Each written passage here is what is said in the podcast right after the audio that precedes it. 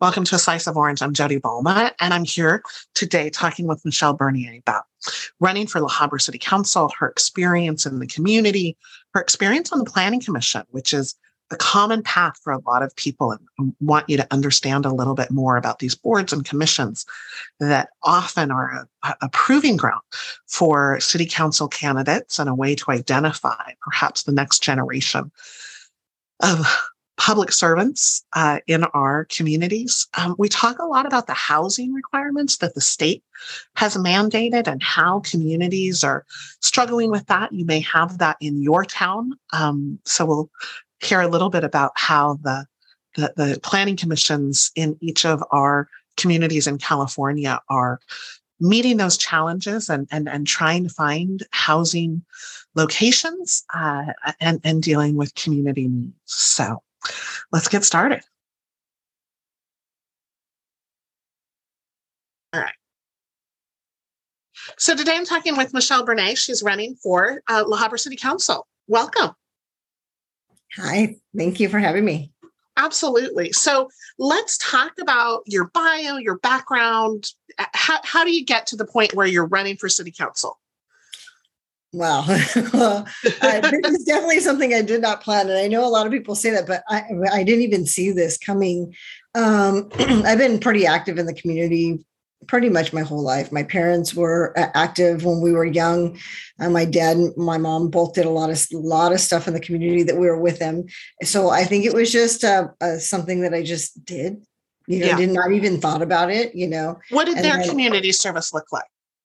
Uh, my dad, I believe, was a planning commissioner for oh, city. Wow. Oh, I didn't realize, I didn't know that either. He was a planning yeah. commissioner. He was actually uh, had a business in the in the city. He was a lion. He was all those things. And uh-huh. then actually, he was the president of La Habra Little League for more than ten years, I believe. Okay. So we spent our we spent our life on the baseball field sure. every day, all day long, all weekend long. Sure. You know, sure. so we got to meet a lot of the families because of it, which is really great. You know. Absolutely. So being like super involved in the community and he'd bring help bring out like uh, Dodger players and Angels players to like Howard. Sure. We got to do all that kind of stuff. So a lot of it was neat. So yeah. fast forward, I have my son and we met my husband. He was working for the La Habra Fire Department. So they were doing like fill the boot and pancake yeah. breakfast and toy drive. So we just jumped in. And then that's kind of where it started, like my very early 20s.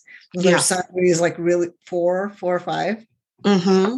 Mm-hmm. And then it just kind of graduated, you know, to PTA, did PTA all our years. Our yeah. daughter just graduated out of high school, and we've been involved all these years. I always joke that PTA is a gateway to community service. It is, and you don't even realize it. right, right. You're just trying to help your kids, and all of a sudden, yeah, you're stuck book fairs and picture day, and right. in the classroom, and book reading, right. and then and then it jumped to um, uh, we we put our son in Boy Scouts, and there was like I don't know six kids six kids. They all showed up and it was doing really well. And the guy asked us if we wanted to help, you know, take over when he couldn't make it. We're like, yeah, okay. Sure. We didn't yep. realize that that was going to turn oh, into a thing. huge. Yeah, huge my husband ended up yeah. being Cub Scout master. A, a friend of mine right. and uh, myself would run the groups. We were both uh, leaders. Yeah. And then we grew the group to about 87 kids, not even really wow. realizing what we were doing. Sure, sure. Yeah. And then from there, it just, you know, snowballed into the community and business connection and the chamber right. and right. Absolutely. And then and talk about how you were uh, how did you get on the planning commission? Um, well, I, um, going back a little bit, I was working with uh, a planning commission. I mean, um, the La Habra Chamber and the Business Connection. I was doing a lot of stuff from. I was building programs and uh, building membership for both of those and um, I thought I felt I needed something new. I had felt that I had gone as far as I could with business. I wanted to create these programs so they would flourish and walk away. You know, my my idea wasn't to stay there at all. So that this is all volunteer too. I'm like, okay, I've got my business to work on. I've got my family to, to worry about. So I thought, you know what, I'm going to start helping with the city. And that's where I got involved with like uh, Love La Habra, and we started building that, and the Tamale Festival, we started building that. We're working out Move More Healthy, and the collaborative I was helping with that. And then uh, somebody asked me, I'm like, I never even thought of it. What does a commissioner even do? Mm-hmm. So when I first went out, I went out for actually service commissioner because I felt it made more sense. I work with nonprofits, I've helped build programs, I, all that. It made more sense to me. And when I went into my interview, one of the uh, council members said, Well, Michelle, if you were offered the planning commission position, would you take it? So, well, and again, I think I'm built more for nonprofits, blah, blah, blah. Like, mm-hmm. Michelle, you're not listening to me. Will you take the planning commission sure. position? Sure. Sure. right. And, and, and all of the cities have these commissions. Yeah.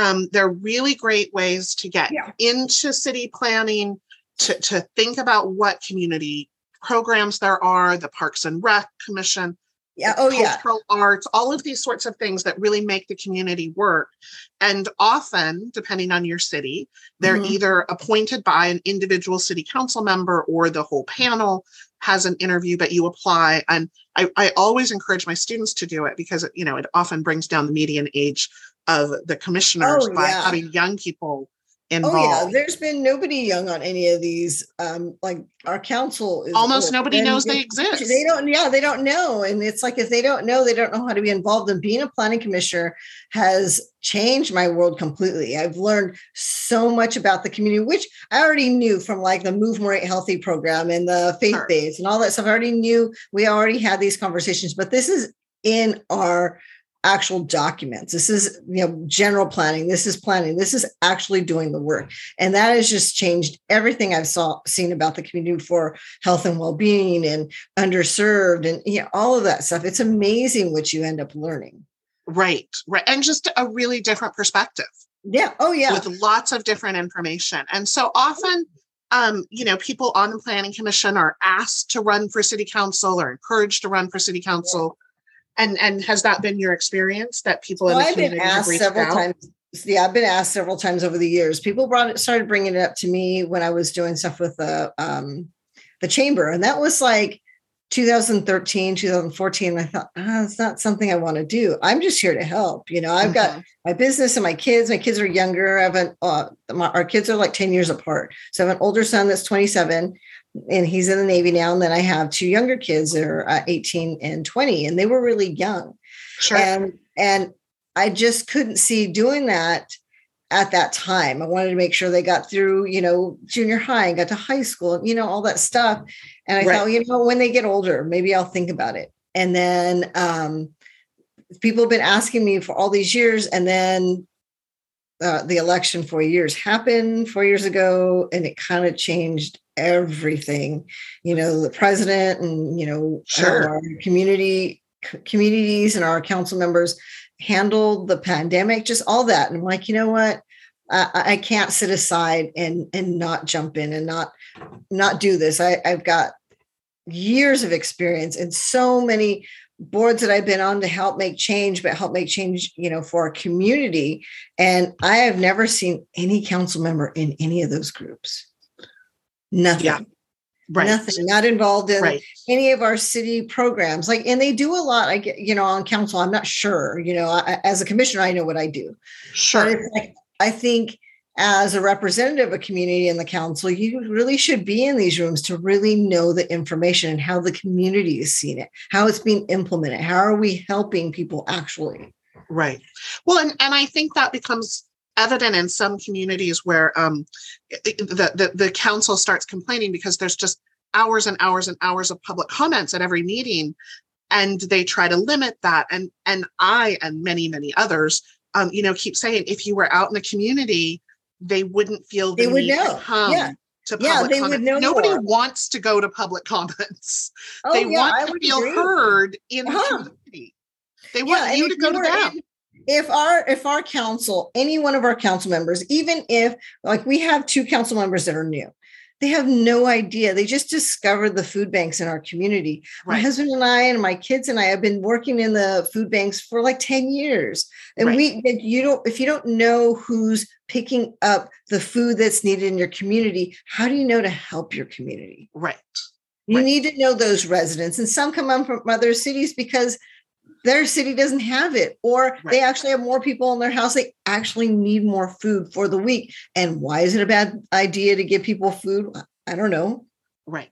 right i don't know you you need to know these people who's getting Yeah. food who needs services who goes to friends and family frequently for medical care because they can't travel far or because they don't have medical Right. who are these people if you don't know then you can't serve in the right the best capacity of your position you really can't Right.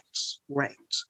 And and so one of the hot button issues that that I know has been coming to planning commissions and city councils uh, is is affordable housing and and the state mandates for that. And so uh, you know there's lots of people who don't want any building at all. I don't know where new people are supposed to live. Um, that seems not to be a big concern. But the state has sense. said, you know, we're not You need to we- cover we're mm-hmm. going to actually force cities to respond because I think what you just said about the food banks is if a city doesn't have a food bank, people go to other communities. And that's what's happened with housing yes is the folks that have political power and will to stop new development have forced of people to move out of their community and Yeah. into other places. And so this kind of levels the playing field a little bit. And, and certainly you've seen that at planning commission and Oh, yeah. city council. So can you talk a little bit about what La Habra is trying to do to meet the the housing marks, the the, the mandates? So, uh, going back as a planning commissioner, we have been adding affordable housing into every build, every build, and we've been. I've been on the commission almost seven years. We've been doing that since I've been there. But that's because our new director had come in about six months before me. He was very, very forward thinking. He was younger. I really liked his creativity. He brought a lot of his background from other cities that he'd been through. Through, so I think that's helped us immensely. Sure. So we had already been adding it, and it came to our council recently, like um, during the pandemic. I want to say the beginning of the pandemic, before that, and our council members just kicked it aside. They they didn't want it. They kicked it back. So I made sure, since I was the outgoing chairman from the planning commission, and right when the COVID hit, I was uh, um, with the planning commissioner up until that following August. So I served um, three to four extra months. So I was coming out, new one was coming in, and they said, Who wants to be on the general plan? I do. I do, because I want to make sure that people know what we're doing as planning commissioners. I want to see how this process goes. It was great.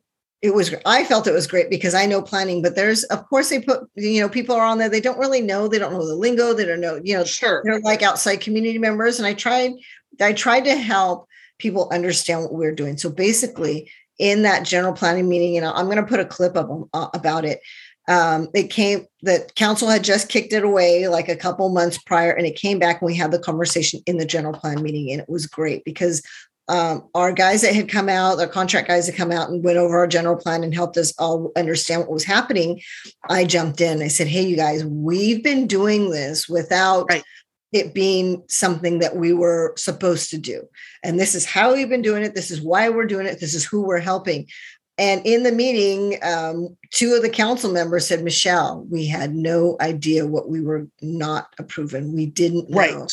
Right. So Medrano and uh, Espinoza both said, Michelle, thank you for helping explain this. Thank you for helping this go through. We are going to have it kicked back to us and we're going to approve it. And it was not even a month later. And that was Yeah. because of the diligence of me being on other projects and being vocal about this for years, not just because I just showed up last week and, you know, right.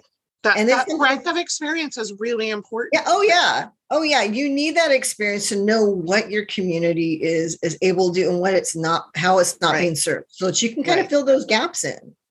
absolutely absolutely and and you know i think uh, you know there's simplistic thoughts in the community that i hear all the time you know some some business shuts down and and people are always like oh we should the city should put in a trader joe's and i'm like that's You not how it works that just anywhere either. Yeah. trader joe's does not uh, is not their plans are not dictated by uh, community members wanting it um, Yeah. and so it, it it does become this complicated game It of is. what's available, how is it zoned. These are not sexy things that, that you're dealing with com- maps and and and Yeah. really quality of life when we're talking about what will add to traffic flows what will Mhm. add to the infrastructure where are the schools where are our city services Oh yeah. for these new housing units Yeah. And what people don't really know is we need to, some businesses won't even look at us if your income isn't at a certain Right. age. So the reason we got Trader Joe's is because in that area where Whittier is, where La Mirada is, where La Habra is, it, the income is a little bit higher, but that's on the precipice of our, our, our border. right But we, I, we'd be, it'd be great to put it downtown in La Habra to create that downtown. Sure. We don't have that income that, that's Right. required just yet, which is what we all need to work on. We, Sure. Each council needs to be on the same page. And I don't know what council's on the same page, but we need a few more people to understand that, to get that, to get that. And it's not us that are bringing businesses. We, we have to, people need to realize Right. that that's city staff. They go Right, right. out to you know conferences and they go to other cities and they go do research and you know it's not just oh i want to bring this burger joint let's just do it that's just not how that's done Yeah, right, right. So all of that background, all of that community experience and and and service, the your experiences on planning commission. Um, oh, and before before we move on, I do think that a lot of people don't understand the housing laws of the state that cities are going to start being fined if they don't meet these mandates. And so, Yeah. you know, and the- we're a the little folks city that show up can't at afford these- that Right. The, the folks that show up at public comments and keep trying to fight every single new development, it's like, okay, but but we're going to be fined. You, we're going to have less money for everything else. We cannot afford the fines to the state. And that, we- that's the carrot and the stick. And we can't just accept just anything either it has to be a responsible build that's going to have multifamily use or affordable housing and if a and if a developer isn't offering that and isn't even offering a cap on those houses that they're building then what are we doing Right. What are Right. we doing? We're not actually building for our community and our residents. We're Right. building for somebody else, and we're Right. building for somebody else's pocket. Yes, absolutely. Absolutely. And I think that's, you know, the reason that the state has had to do the mandate is because so many cities weren't following those Yep. rules and just Definitely. having these incredible luxury development projects that Yeah, were, it's were, were making the numbers worse. five million or two point eight million, who's going to really buy that home here? Right. Not one of us that have been in the community and that can afford it and have our children stay in the community. That's not possible. Right. Right. And that, and it's really met a, a crisis point. And I think that's I agree. why, you know, the state was forced to act to, to get this because the, the affordable housing crisis really is at a crisis point. It So- is. It is. And we all should be looking at that and not listening to what's on Facebook or watching, you know, Sure. what's on uh, and going on in other cities. Do your work. Yeah. If, you know, look for those links, go to your city website, ask them questions, send emails to your council members, send them to us on the planning commission or come to our meetings. right. You know, we need right. more people to be more active and more aware of what, what's Yeah. going on. And you can, you can, you know, downplay it or you can, you know, be a critic all you want. But if you're not involved, Right. Right. I didn't hear your voice before and you didn't show up. I'd love Right. to hear what you have to say. We Right. always do. Right. Yeah. I and I think that that's a, a misconception uh, for a lot of people that that don't know how how you know accessible these documents are and transparent and Oh, yeah. welcoming people are to to to get people involved in the process. Oh, yeah.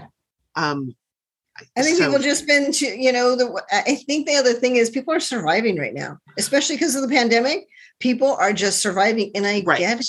I Right. really do. So maybe we need more outreach. Maybe each Sure. council member can put a group together and start talking to people about these issues instead of it being just the city down and trying to work on this. Yeah. Well, why don't we each take a spot? Why don't we each put a group together and then put a big group together? It's like if if we're so engaged in the community, we should be able to put together 10 to 20 people to have a conversation. absolutely absolutely yeah and and and is that something you would want to do if you were elected city Oh yeah. More Oh yeah. outreach? I already do stuff like that anyways. You know, especially with like business and small business. Small business isn't looked at.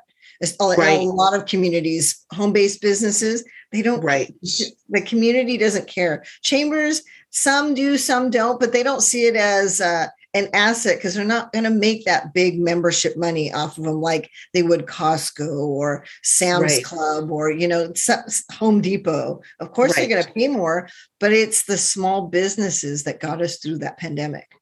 Absolutely. Absolutely. And, and it's the small businesses that that aren't going to be put out by Exactly. Online, right? Yeah, They're they've yeah. always been there. They remain Yeah. absolutely.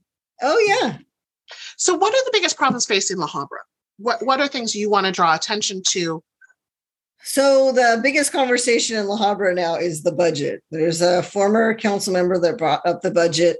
Um, it- that's not really an, an issue. There, it, every city has a budget issue. Every city has, you know, um, retirement issues. That's all blanketed across, you know, every state, especially with uh, baby boomers retiring, that kind of stuff. But what we really need to look at, and people are not considering, is we are an aging community. We are not growing a lot of cities i'm pretty sure are in the same boat but we are not growing we have a big um, um, we have a lot of residents that are aging so we have a lot of seniors in our community. We have a lot of disabled uh, individuals in our community that we're not serving. Both of them we're not Mhm. serving the way we should with more services wraparound services you know care housing you know consideration like that. And um, i think that's going to hurt us and that's already hurting us now but in 10 years we're going to be in a really bad, bad position because our kids can't come home from going to school or you know um, you know taking care of their education and come home and buy a home and if we're not growing and we're not Right. having kids this is not going to be a thriving community in Right. five to 10 years at all and Right. nobody's looking at nobody's having that conversation why aren't we Right. serving our disabled families better why aren't we serving our seniors better why aren't we looking long term we need to Right. look at that Right. Right. And and and it and it has ca- a cascading effect. yeah it When- does it when does. we do, when we don't have affordable apartments, exactly people can't live in a place where they might consider buying a house if they could ever afford it. They can't Yeah. even afford an apartment at this point. yes They can't afford to have kids. They're Yeah. moving out of state for job opportunities and and our kids are leaving because they can't what are they going to do you know Right. an and so um, then our schools start to close. yes yes And then and our numbers are Trader dwindling Joe's in the doesn't want to school come. districts. Yeah, Right. our schools are dwindling in the you know lower to K through um, Yeah. eight. It's like if we don't have kids, we don't have a thriving community. Plus, Right. if we're not working from city to to school district, we're not being collaborative enough to help that Mhm. situation to Mhm. help for housing. We're not looking at helping single moms. We have a really high rate in the, our city of single moms. We are not serving whatsoever. Yeah. Right. We really need to do that. I was a single mom. I had my son on my own. And Mhm. I went from city to city trying to figure out if there's anything that they can do to help me in, in any way. You know, I'm a Right. single mom. I don't I don't know how to, you know, raise a child on my own. Who is there anybody that I can talk to, a mentor, anything like that? Nothing. There was Yeah. nothing. And if Yeah. I would have if I would have hel- had help myself, I'm thinking myself because I'm using myself as an example, but I know other women are going through this too. We need Of help with, course. with education. We need help with uh, keeping our jobs. Medical insurance is unbelievable. And how are we going to pay for daycare and medical and go to work being a single mom? It is Mhm. not. It- It's Mhm. not something that. And I guess if you haven't been in that situation, you're not thinking about it, right? Sure. Sure. but it's like if, our- if we have this growing population we're doing nothing to help them then what are we doing right. what are we doing as a community Right. so Absolutely. so i think those ne- things need to be addressed i mean how, how can we educate her how we can we help her go to school and keep her job and you know Mhm. help her thrive how can we do that with families with disabilities uh, we are a family of disabilities and those resources are not around Right. they're nowhere near Right. Megan, we have to create those resources within each other, meaning a group of moms that are helping each other because you don't just know how to have a kid and you also just don't Right. know how to deal with kids with disabilities. It's not easy. It's Right. it's very hard. Right. And it's like And I think it's so difficult to navigate systems, is. It is. right? To know where the resources are, to Yeah. know how to access those services, to know what level of government has Yes. yeah. access. Yeah, so yeah, I think I think that's a really big issue that needs for so many of our communities. Oh yeah. Oh yeah. Everybody has it. It's like, do we know? Do we know that the colleges could help? No. We Right. did not know that. Do, do we know that the community colleges could help? No. Right. Do we know that the Department of Rehabilitation could help? No. Right. I didn't even hear that till my son graduated, not even Sure. two years ago. If I had known Sure. that, oh my gosh, the Right. world would have been a little bit more different in these Right. past And and, and I think that that so many people just need a little bit of help.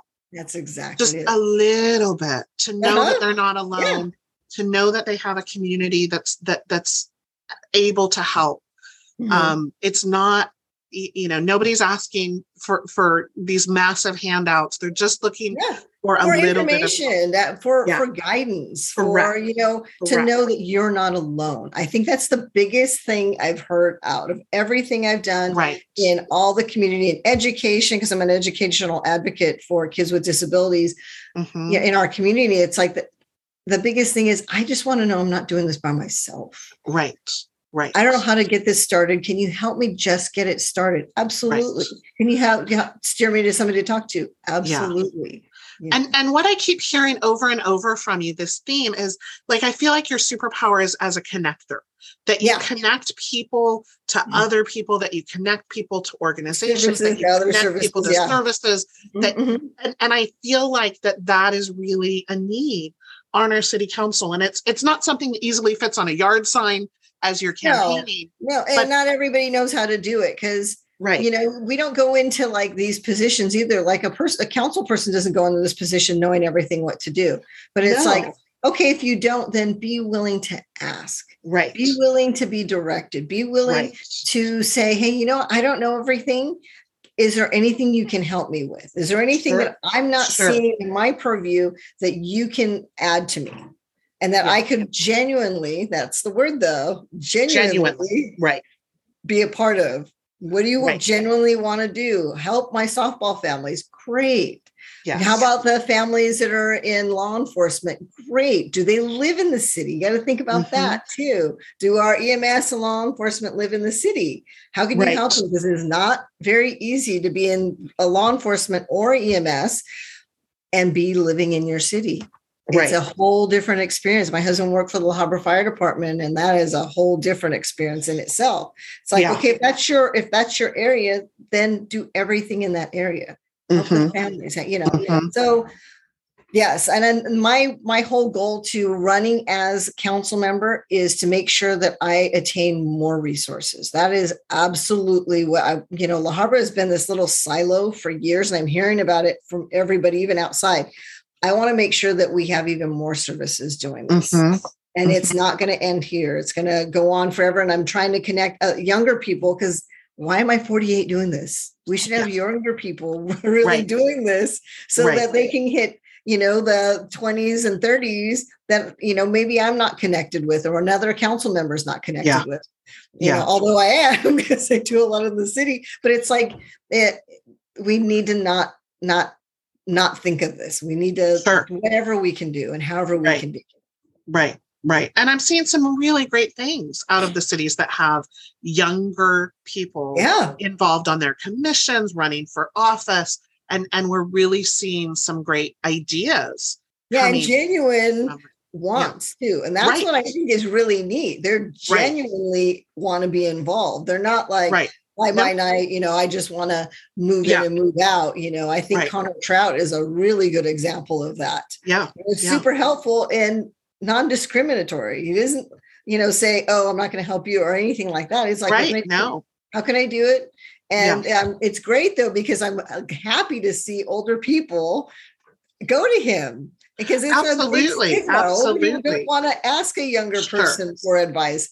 Let sure. him do it. He's already done it. Let him Yeah. guide you. That's Yeah. a really Yeah. good thing. yeah connor traut in buena park has been doing a lot of good things and and and and one of the things that i really appreciate about his service is it's it's collaborative right it's it's bringing other Yes, people and, along and it's and I have been working on recruiting Yep. new people and bringing Yeah. them to the team and helping them mentoring them and and i think that's something that we really like to see in community service that it's not people out for themselves for what they can Oh, get yeah. but Oh to yeah, open the doors do and that, to, we don't. We know it's not about just you, you know. And I Right. introduced them to my two younger kids, and they brought their friends, and they met him also. It's like, look at, he's only what 28, 20. How old is he? He's young. He's like in his mid twenties. sure. My kids are in their early twenties. Hello. Yeah.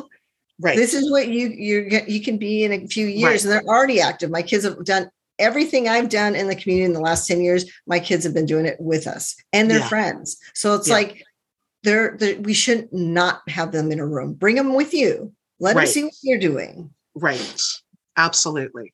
So, anything else? I feel like we've covered most of what you want to do uh, when you're elected, but anything else that you hope to do? Um, I would love to work on uh, legislation. I would love to work on stuff to help, um, like I said, single moms, disabled families. Um, I had talked to a young gentleman in the past couple months, and he's talking about services for family through um, uh, like uh, uh, insurance and stuff for the, from the state, like you know, like Medi-Cal Sure. stuff. Sure. And you know, my kids were put on it for a while because the insurances would they wouldn't cover any of their stuff, and we were paying like thirty five hundred dollars a month. So he's asking me what. When we still do, we pay a lot of money because our kids have a really rare genetic disorder, and the insurances will not cover it. So we have to pay a higher premium and Wow. to have nothing covered. So Right. we were told by social services at uh, CHOC Hospital, you need to go with like uh, Medi-Cal and stuff to help them. It didn't do anything. $3,500 a month. Oh, 35 uh-huh, and that's just paying for the insurance that's Right. not for all of their medical needs. Right. needs that's not for doctor's appointments that's not for services because the idea of these insurances mind you we've gone through like four or five if we cover it now that means we're going to have to cover it for life forever. Right. and how does that make any sense so you know i would love to help change that we have Yeah. there can't be this gray area whereas families are told you have to divorce in order to get coverage Right. Right. Right. I can't believe I was given that option Right. that my Right. husband and I had to divorce in order for our kids to get the care that they needed. So Ah. I'd love to work on that stuff. I'd love Sure, to help sure. change that. Right. Help it change that for other families. If you have, you know, cancer or something, they don't cover all of it either. And it depends on what kind and how Right. long. Eh, yeah. It's just such a labyrinth while you're dealing with oh, major Oh, medical yeah. crisis. Yeah. yeah and education you know if you have an iep and you're in the, in the school there's not a lot of help and if you don't ask the right questions you Right. won't get the help that you need Right. Right. it's like that needs to change also so i love to work in those areas helping Mhm. create the, you know what that's going to look like how can we help that for our uh, residents in our you know in, in california how can we change that if we're the leading um, state for all these things this should be something that we should grab a hold of too and help Sure. these families that are you know suffering not because they don't make enough money it's because insurance is working against us Absolutely. Absolutely. Yeah. So at the end of the show, I asked some questions. So, what's the best advice you've ever got? best advice and it's, it's kind of sound kind of negative but it's not that not everybody's your friend i didn't know that i Oh, didn't know that not everybody's that's your friend important to know. not everybody has your best interest Right. Right. take a step back and think about what people are saying didn't know that that was a that was a big thing i teach That's a hard lesson. Oh yeah, and I teach my kids that now. Now I can see through the weeds. Oh. Yeah. So that one was good. That was especially doing this stuff, especially now, you know, doing this Oh, stuff. sure. oh yeah, I, I, never even thought about that. I thought, oh, they're really nice and they want to help. oh, there's always agendas. I didn't realize that. Yeah. Um, so that one has been really, really helpful, especially in the last like four years. Like Sure, you know, working sure. with certain people, and you're like, oh, Exactly. Exactly. Yeah. so and I, and I, good. when people tell you who they are, believe them. Yes. Yeah. And, you know, I've been naive for, all- you know, my whole life. I went to private school, never thought about stuff like that. And then it started showing up. I'm like, why are they doing this stuff? Oh, okay. Yeah. Okay. Yeah. Don't be so naive. Believe them. you know, if they, you see them doing something to somebody Right. else, they're going to do it to you kind of Sure. thing. So Sure. That was, that was interesting. Yeah. What's a book you like to recommend to people? Um, a book that I really want to recommend to people is My Stroke of Insight. I don't know how many people have read that. That is a great book. It's by Jill Bolte Taylor. She is a neuroanatomist. She's an amazing lady. I was studying, uh, so I went to school for um, uh, psychology, but it was going to have an emphasis on uh, neuroanatomy. I was going to transfer to either UCLA or uh, UC Irvine at the time. This is when my, when my kids first got sick, so I had to jump out of school for a while. Mm-hmm. Hoping to go back, but um, it's a neuroanatomist, and she ends up having a stroke, and she's young. Wow. She's really, really young.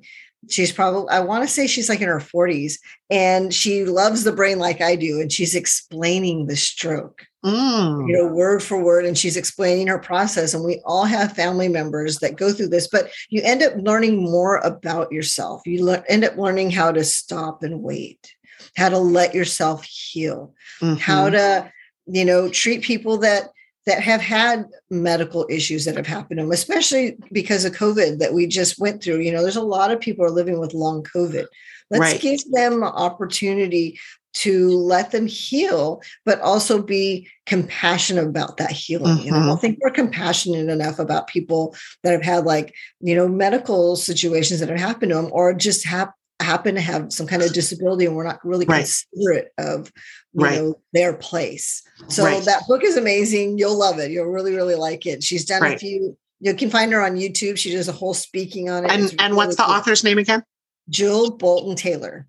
Okay a stroke of insights good good book great and then is there a hopeful message you can share um in the last uh, four years especially during the pandemic I was uh, packing meals and making masks, and I was uh, getting vaccines for people. And it was really cool. I put out a, a, request. I said, "Hey guys, I need a few things for our seniors here in La Habra, and um, these are the things that I'm doing." And I put a donation link up for like masks that we're making. We made like about 6,000 mm-hmm. masks. We gave away, wow. you know, my whole family and I, we gave wow. out more than 60%. We gave them away um, to like CHOC Hospital, LA, mm-hmm. Kaiser LA, chiropractic's office, local businesses, local um, doctors' offices around here, local hospitals. And I just said, you know what, you know, if you want to buy some, great, but what you're buying is to help, you know, local businesses and yeah. medical facilities around here. People just started dumping money into my account. Wow. Big amounts of money and and comments. I'll even actually, maybe I'll put up some of the comments. Michelle, we've been watching you for years. We know that this will go to the right programs. And I was able to pay for meals for Meals on Wheels for people. Mm-hmm. I was able to get resources that other people couldn't get. I was able to do all kinds of stuff with this money mm-hmm. that people just donated to me. And that was like so eye opening. I know people are watching you. Never assume mm-hmm. people aren't. And right and it all came forward. And that was really cool to see that they trusted me yeah. one and right. that they saw that i was doing two and jumped in with whatever resources they had. And mm-hmm. it all went to the right places and they trusted me to do that. And i, I thought that was like the neatest thing right that right. happened. And i didn't expect it. Nobody expected any of this to happen. But that was really cool. They're like you're out. You're able to do this. We have to be home. Can you please do this? Mm-hmm. And i'd send it wherever you wanted it to go so mm-hmm. i thought that was very eye-opening and very uh yeah really there were a lot of really really great stories like that during the pandemic yeah. and i think we have to remember them and and, and take we're not we're not done with it either too and everybody's oh, walking no. around like we're just okay and it's like you know no a lot of families still suffering there's a lot of people that so are much. still yeah. displaced because they lost their job and stuff there's a lot of people trying to climb right. their way out of you know a hard situation we're not thinking about that absolutely a absolutely. lot of us have lost tons of family or friends right when i lost my mom i lost my mm-hmm. grandmother mm-hmm. i lost really good yeah. friends. Uh, we've lost, like in my family alone, we've lost more than 14 people. Oh my gosh. In and around us. And it's wow. like, you know what? How are their their families doing? How, right. how are we all doing? Right. We can't ignore this. No, no, no. The the grief and trauma will be with us for a very long time. Oh yeah. Um, yeah. So who should we know about in, in in your community? I was thinking about that all weekend. I'm like, you know what? I think it's my friend Gary. Oh, Gary Martinez is actually has given a lot to the community and people don't know it. He's the chairman of the Whole Child in uh, Whittier. It's a big, really great program that's wraparound services for single moms and uh, kids. They just build a facility and he's helped with that 100%. And he hasn't just been doing it to help his business or anything like that. He's been on this board for eight years. Wow. He's done some really great stuff. So yeah. I have to say, the secret advocate in your community would be yeah great. yeah it's great it's great to know there are so many people who yeah. you know are, are doing hard work for all the right reasons Oh yeah, yeah, and, and not a lot of people know. Some people know, like some of us that are, you know, that know him and are closer to him. Yeah. But not everybody knows that, and he's been doing stuff like that for years. Well, thanks to Gary for doing that work. it was great spending a little time with you. Thanks for being on the podcast. No problem. Thank you. It's been fun. Yeah. Good luck on the campaign trail. Thank you. I appreciate it. We'll see you on the other side, hopefully, with a, a win.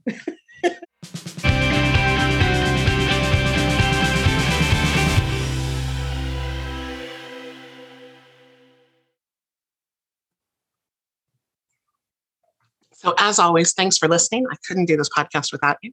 A special shout out to my favorite listener, my mom, Peggy Jenkin, who listens to this podcast, even though she lives in Turlock, California, and doesn't get to vote for 90, 95% of the people I talk to. Um, my executive producer, Ann Watka, who spent years talking me into this. Uh, a huge thanks to the producing team who makes this possible, Jackson Henry and Fiza Valiola. Um, if you haven't listened to Observing Fullerton, you know what to do next. Subscribe and listen to all their past episodes. As part of the Fullerton Observer, uh, the podcast team, Aruj Naveed, Arian uh, Meza, Bianca Bravo, and our own Jackson Henry, keep you informed about the, Cal- uh, the Fullerton community with their podcast. So give them a listen. They've got a great show. Thanks. Talk to you soon.